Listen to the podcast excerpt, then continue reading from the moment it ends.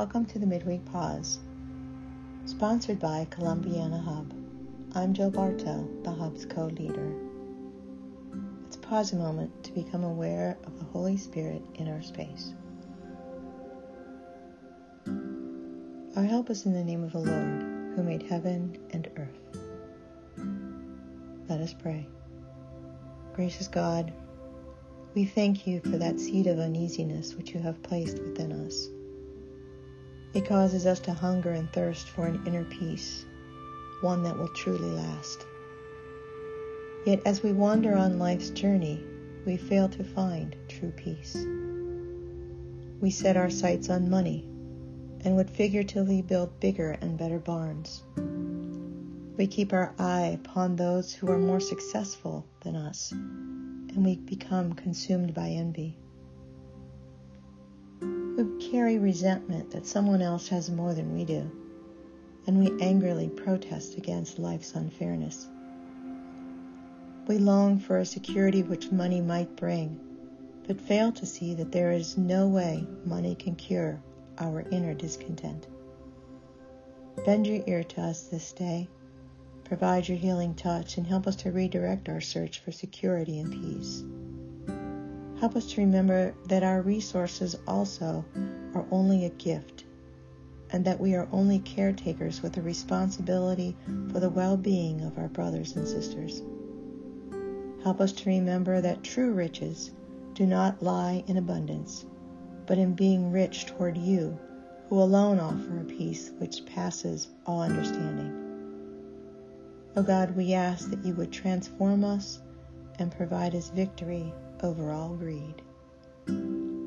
Blessed are you, O Lord, who calls us to focus on the things above. Amen.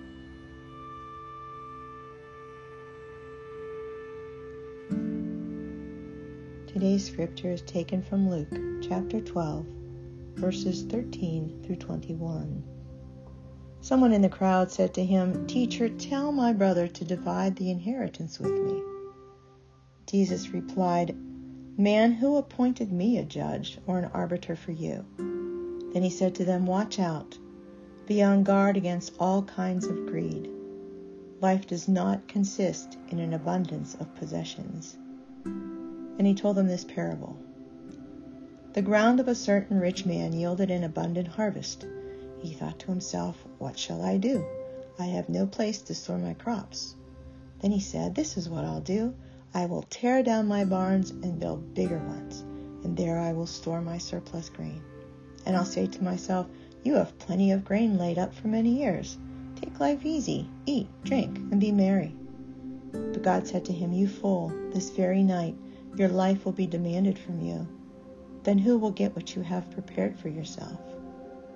This is how it will be with whoever stores up things for themselves, but is not rich toward God.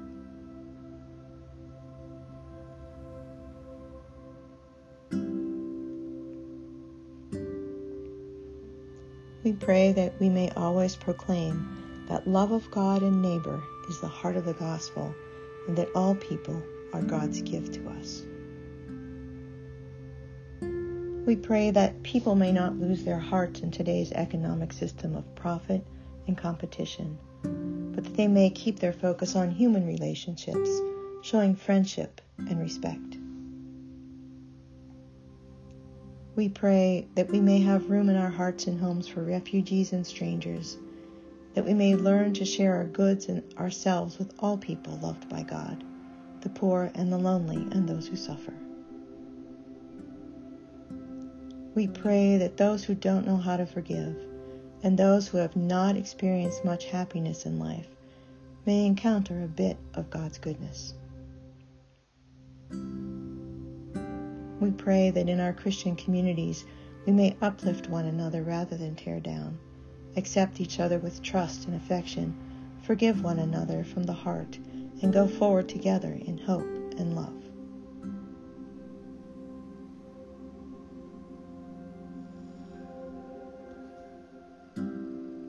I invite you now to sit in a comfortable position, becoming aware of your breathing. Try to turn off any thoughts that you have in your brain. Anything that's worrying you right now? And I invite you to begin by thanking God for one or two blessings, whether big or small, that you have received.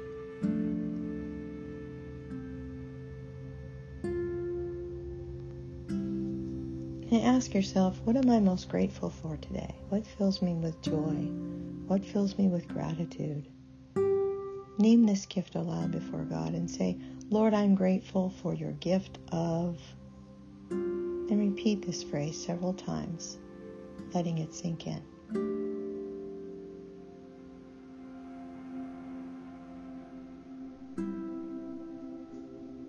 If you are grateful for a particular person, picture that person's face in your mind's eye and saying, Thank you, Lord, for name that person. If you're grateful for a thing like a cozy home or a reliable car, food in your cupboards, allow that feeling to be brought forth as you thank God also.